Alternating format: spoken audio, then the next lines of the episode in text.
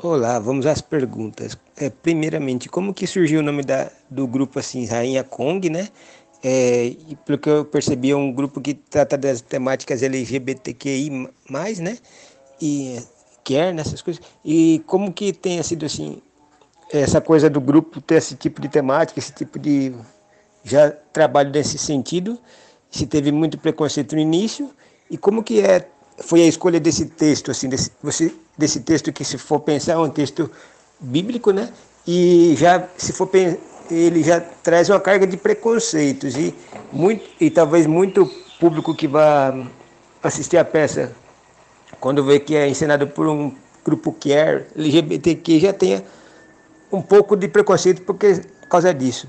E como que está é, tá sendo se já foi apresentado, vai ser apresentado ainda, como que está sendo a receptividade do público, se está tendo muito preconceito, essa coisa, e como fazer uma peça que, se for pensar a temática é, bíblica, assim, ser aquela coisa de evangel... não querendo falar mal, assim, mas aquela coisa de igreja, né, que acaba sendo daquele esquema é, fechado de igreja, é, tem que pensar que um texto bíblico, às vezes, ele é antigo, mas ele tem que ter uma contemporaneidade, tem que falar para os dias de hoje, não pode ser também com aquela linguagem rebuscada, aquele padrão de antigamente, tem que ser por de hoje. Como que foi feito o trabalho para deixar ele atual, assim, né? E também fugir dos preconceitos, né?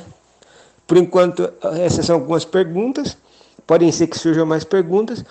Qualquer dúvida é só entrar em contato. Um abraço. Oi, Paulo.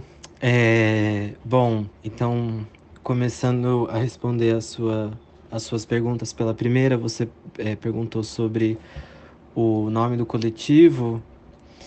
É, é uma história engraçada, porque é, tem um livro né, é, que chama Teoria King Kong, e tem um coletivo de dança, eu acho que uma vez a gente viu, que chama Maria Kong algo assim, e a gente achou que poderia soar legal a Rainha Kong, né? Mas não tem muita, não tem muita história não, mas é, a gente acha que é um nome que tem esse impacto, né? A Rainha Kong, quase como se fosse uma entidade também. E aí a gente deu essa ideia um dia e ficou e estamos aí até hoje com Rainha Kong. É, e é um coletivo agora já é, respondendo a sua segunda pergunta, é um coletivo que desde a fundação dele, né, em 2016, tem o desejo de debater as temáticas LGBTs, as temáticas queer em cena. A gente se formou na Universidade Estadual de Campinas, em, na Unicamp, em 2016, para apresentar o nosso TCC, é, que deu origem à nossa primeira peça, que se chama O Bebê de Tarlatana Rosa. E desde então a gente tem tratado dessas questões em cena, pensando também é, nas formas híbridas do teatro, na performatividade, enfim, e essas questões LGBT juntas. Para a gente é muito natural, porque é um coletivo de pessoas LGBTs, enfim, então é um coletivo de pessoas que tem essa vivência e, enfim, e, e vive dentro dessa realidade. Então, para a gente sempre foi muito natural tratar de, desses temas.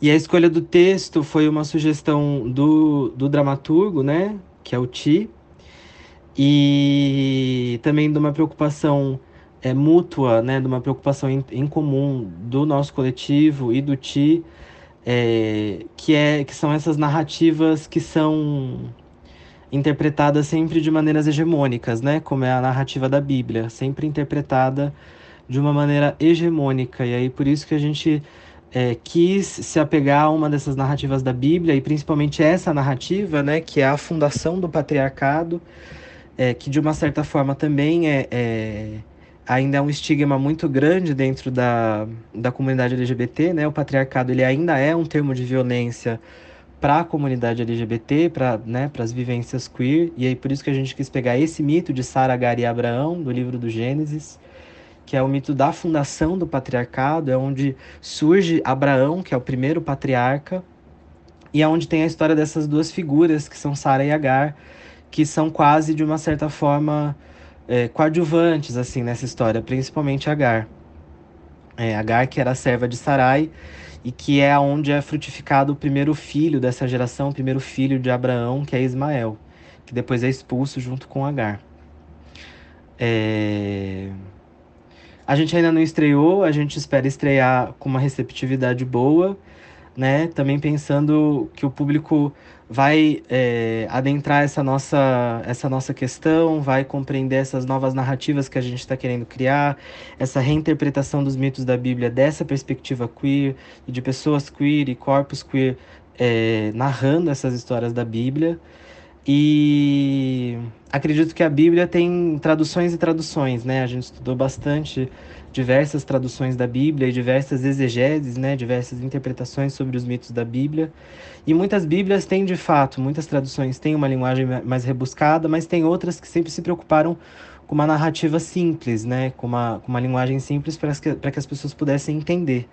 Então a gente tem aí uma mescla desses estudos e acredito que seja isso por enquanto. É, qualquer outra pergunta pode mandar aí.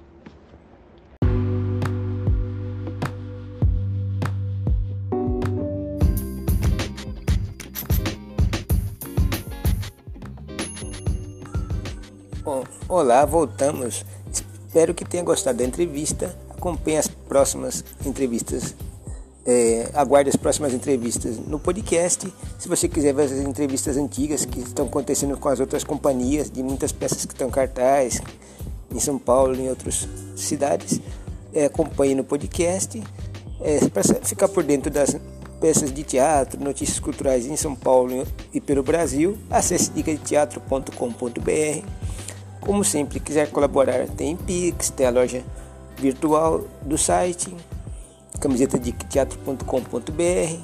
É, se quiser saber sobre receitas de uma receita para fazer em casa no fim de semana, de noite, dica de teatro.com.br barra receitas culturais. E colabore com o site que é sempre bom, ou dando informação de peça, de algum evento que você assistiu, quiser fazer pix de novo, fazer um pix, é sempre bom. Aguardo você no próximo podcast. Boa semana.